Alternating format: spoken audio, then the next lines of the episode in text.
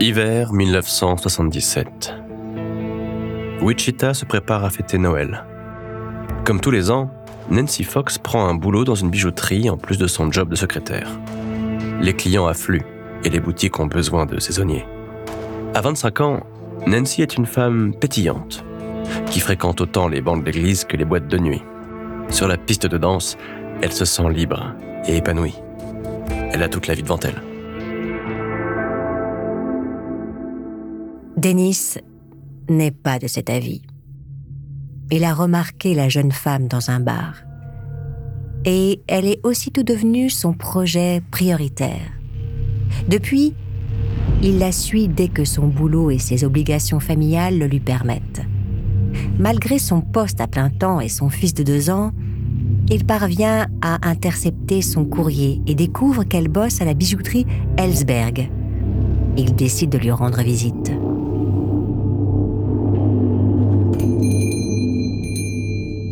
Nancy n'est pas très à l'aise face à ce client dégarni et moustachu qui se présente à la bijouterie sans rien acheter. Il y a quelque chose chez cet homme qui lui fait froid dans le dos. Ces questions n'ont aucun lien avec les bijoux qu'elle vend. Elle sent son regard dès qu'elle a le dos tourné. Elle a l'impression de l'avoir déjà vu quelque part sans se rappeler où. Vivement que les fêtes soient passées pour que son contrat prenne fin. Dennis est obsédé par Nancy Fox. C'est la première fois qu'il est autant attiré par une proie. Il ressent un lien bien plus fort avec elle qu'avec ses autres victimes. Et ses repérages augurent un crime parfait. Nancy Fox est célibataire. Elle vit seule dans une petite maison indépendante. Rien ni personne ne viendrait déranger Denis il pourrait enfin avoir le contrôle total de la situation et réaliser ses fantasmes dans les moindres détails. Il décide de passer à l'action. Ce sera pour le 8 décembre, deux semaines avant Noël.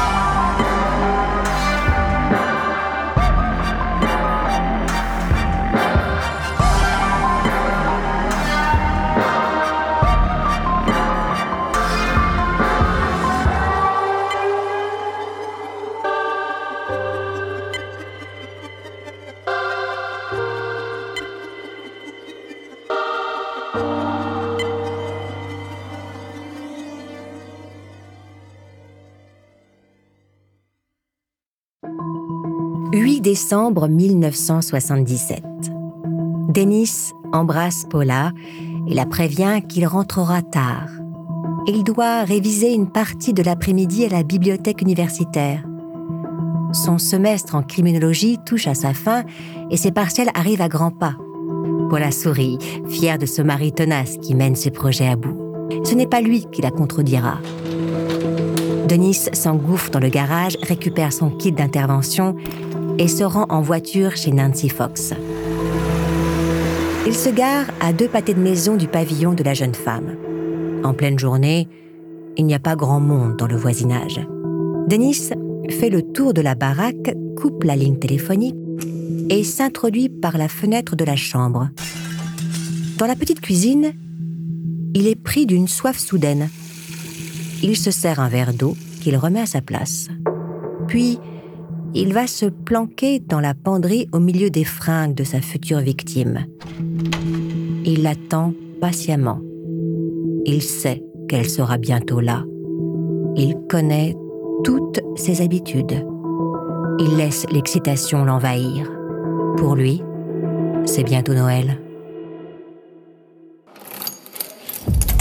En milieu de journée, Nancy rentre chez elle. Elle retire son manteau et s'en une. Elle souffle, heureuse de pouvoir se reposer avant de reprendre le boulot. Elle se rend dans sa chambre, son lit lui tend les bras. Elle s'apprête à s'allonger quand un homme surgit de la penderie. Nancy hurle sous le coup de la surprise. Ça ne dure pas longtemps. Elle reconnaît rapidement ce client bizarre qui est venu plusieurs fois à la bijouterie. Elle lui demande de sortir. Sinon, j'appelle la police. L'intrus se marre. Elle peut bien essayer. Il a coupé la ligne téléphonique. Nancy se précipite sur le combiné. Aucune tonalité. La peur revient au galop. Qu'est-ce que vous voulez? Je suis un homme mauvais. Je veux t'attacher et te violer. Denis se délecte de l'effroi qui apparaît sur le visage de sa victime. Il est là pour ça. Nancy accepte de faire ce qu'il veut, à la condition qu'il la libère après ça. Denis feint d'y consentir. Il la laisse se déshabiller dans la salle de bain. À son retour, il lui ordonne de se coucher sur le lit et la menotte. Il se met à moitié nu sur elle et l'étrangle avec une ceinture. Nancy est au bord de la mort. Dennis dessert alors l'étreinte pour la laisser reprendre ses esprits, avant de recommencer à l'étrangler. Il fait durer son plaisir sadique. Nancy agonise. Elle a compris que son agresseur lui a menti. Il n'a aucune intention de lui laisser la vie sauve. Elle fait ce qu'elle peut pour se débattre.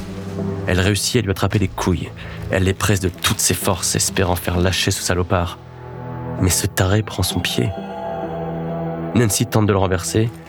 Ses liens sont trop serrés et son agresseur pèse une tonne. Il est trop tard pour elle.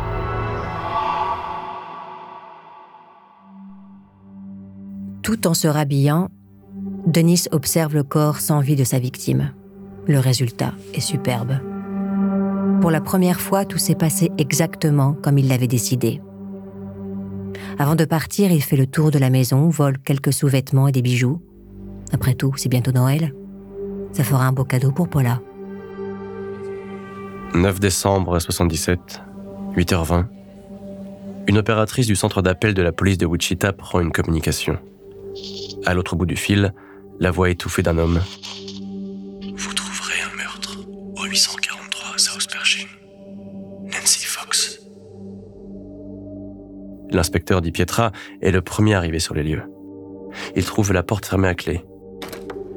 Il fait le tour de la maison et remarque que la ligne téléphonique a été sectionnée. À travers la fenêtre de la chambre à coucher, il aperçoit la dépouille d'une jeune femme. Son cou ses poignets et ses chevilles sont attachés par des sous-vêtements de couleur. Et son meurtrier s'est masturbé sur sa chemise de nuit. Pour Denis, c'est de loin son plus beau meurtre. Il était persuadé de faire la une de tous les journaux. Et pourtant, ce matin, il n'y a rien dans la presse. Pas un mot, pas une ligne. Alors Denis, furieux, s'est rué au centre commercial pour prévenir les flics. Il ne supporte pas que personne ne parle de son chef-d'œuvre. Il est prêt à se mettre en danger pour ça. Mais les semaines passent et les flics, comme les médias, semblent déterminés à l'ignorer. Alors, début 1978, Dennis décide de ne plus leur laisser le choix il rédige un courrier où il se plaint que les médias ne parlent pas de lui. Combien de personnes faudra-t-il que je tue avant que mon nom soit cité dans les journaux? Il s'insurge que les flics soient incapables de faire le lien entre ces différents crimes. Il décrit ces derniers meurtres par le menu. Il annonce qu'il fera bientôt une huitième victime. 10 février 1978. Ron Lowen, producteur au sein de Cake TV, la chaîne de télévision locale, reçoit une lettre. Un courrier de deux pages, signé BTK. Lowen avertit aussitôt la police. Le lieutenant Lamunion, qui commande les flics de Wichita, accepte de rendre l'information publique. Il espère ainsi que la population pourra mieux se protéger et récolter de nouvelles informations pour coincer le tueur en série. Les habitants de Wichita apprennent donc au JT qu'un serial killer sévit dans leur ville. Un monstre qui s'est choisi un nom. BTK, l'étrangleur. Et ce qui est encore moins rassurant, c'est que les flics ne savent rien de lui. Ils n'ont aucun suspect en ligne de mire. Le problème est bien loin d'être réglé. Wichita sombre dans la terreur.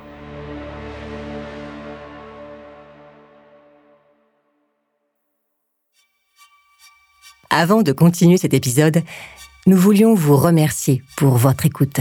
Si vous voulez continuer de nous soutenir, abonnez-vous à la chaîne Bababam Plus sur Apple Podcast.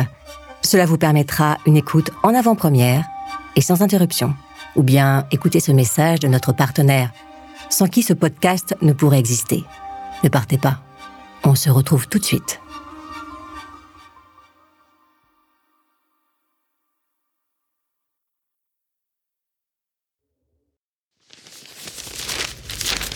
Denis exulte. La reconnaissance tant attendue arrive enfin. Il est l'étrangleur de Wichita, le célèbre BTK, celui que tout le monde craint et que personne n'arrête. Il est entré dans la légende au même titre que Jack l'Éventreur ou le fils de Sam. Pour sa famille, il reste Dennis, père, chef scout et luthérien exemplaire. À l'été 1978, Paula donne naissance à une petite fille, Kerry. Dennis se retrouve avec de nouvelles obligations et doit repousser constamment ses projets. 1985. L'enquête de la BTK Task Force, une cellule spéciale créée au sein de la police de Wichita pour traquer le tueur, est au point mort. Les profilers du FBI apportent pourtant leur aide aux flics. Ils établissent que BTK doit être un homme marié, issu de la classe moyenne, grand amateur de porno, profondément narcissique et orgueilleux, comme la moitié des hommes de Wichita. Les flics savent aussi que BTK a été étudiant à l'université de Wichita. L'un de ses courriers est une photocopie effectuée sur la Xerox qui se trouve au sous-sol. Mais des milliers d'autres étudiants ont accès à cette machine. Bref, les flics pataugent et se rassurent comme ils peuvent. Voilà huit ans que BTK n'a pas fait de victime. Le temps a manqué à Denis ces dernières années. Ses études ont pris fin, il occupe un poste à temps plein et n'a donc plus la possibilité de se soustraire à la vigilance des uns et des autres pour commettre ses meurtres. Il doit se contenter de ses souvenirs et des fantasmes qu'il couche sur le papier sous forme de dessin.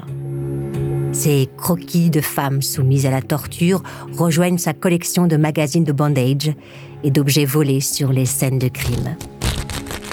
Pour que personne ne les trouve, il fabrique un double fond dans une armoire de son bureau, une planque sous le plancher et remise le reste au grenier. Paula lui fait tellement confiance qu'elle ne cherche jamais à fouiller.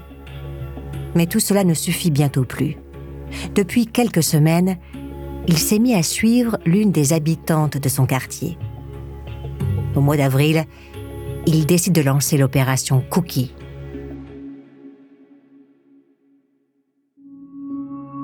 Marine Hedge a 53 ans et vient de perdre son mari, Thomas. Elle a partagé 35 ans de sa vie avec lui et habite toujours dans leur maison de Park City, où ils ont élevé leurs trois enfants. C'est une villa bien tenue qui jouxte le parc. De l'autre côté vivent les Dietz, dont la fille est mariée à Dennis Ryder, un homme charmant et poli qu'elle croise de temps à autre et qui ne manque jamais une occasion de la saluer. Le 26 avril 1985, Denis encadre un camp scout. C'est une belle nuit de printemps. Les enfants se font griller des hot dogs au feu de bois. Tout à coup, Denis fait mine d'être foudroyé par la migraine. Il charge les autres éducateurs de garder un œil sur les louveteaux. Il doit aller chercher des médicaments en ville. Une fois hors de vue, il tombe le masque et se précipite vers sa voiture direction Park City, et son huitième meurtre.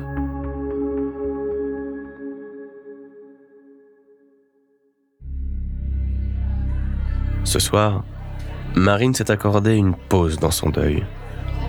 Elle sort avec un homme qui lui fait la cour. Elle ne sait pas où ça va mener, ni même si elle a envie que ça mène quelque part, mais elle est encore jeune et elle a besoin de se changer les esprits. En fin de soirée, elle accepte que son prétendant l'accompagne chez elle, en tout bien tout honneur. Elle n'est pas encore prête à passer à l'étape supérieure. Elle finit par congédier l'homme et retrouve la douceur du lit conjugal. Ça fait des heures que Denis est planqué dans une armoire. Il a suivi toute la conversation, craignant que l'homme ne reste dormir. Mais Mary Edge est seule à présent, totalement à sa merci. Il est 1h30 du matin. Marine dort. Et Denis sort de son trou. Il se glisse dans la chambre et saute sur sa proie. Les 80 kilos de son agresseur ont eu raison du sommeil de Marine. Elle hurle en découvrant le gendre des Dits à califourchon sur sa poitrine. Son poids l'empêche de respirer. Ses doigts se resserrent inexorablement autour de son cou. Elle se débat, mais c'est comme si elle avait un éléphant sur les côtes. Sa vision se trouble. Elle perd connaissance. Denis reprend son souffle. Étrangler quelqu'un n'est pas de tout. Personne ne s'évanouit comme dans les films. Ses doigts lui font mal. Il a des crampes dans les mains. Marine, elle, est à l'article de la mort. Dennis se relève et passe les liens autour de son corps selon les techniques de bondage. Il prend des photos pour pouvoir s'en repaître quand il rentrera chez lui. Il est satisfait. Tout se passe comme prévu. Mais il n'en a pas terminé avec sa victime. Il enroule le cadavre dans du linge de lit et le charge dans la voiture de sa victime.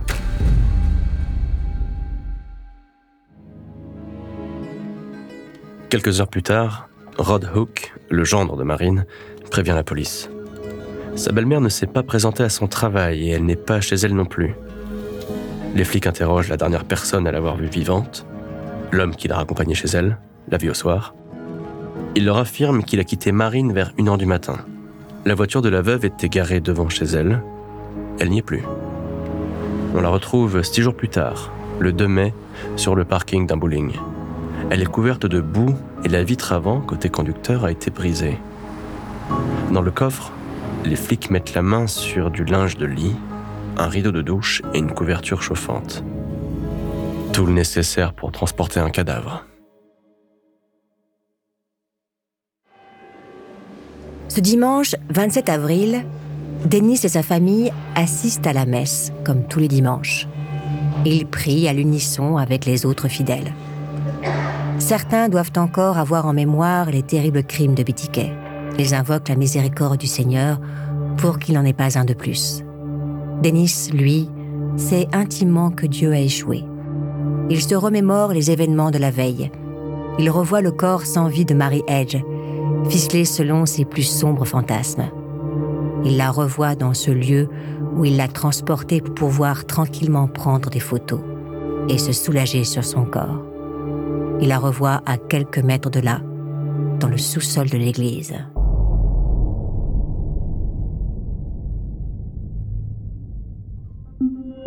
Le 5 mai 1985, la dépouille de Marine Hedge est découverte à 7 miles de son domicile.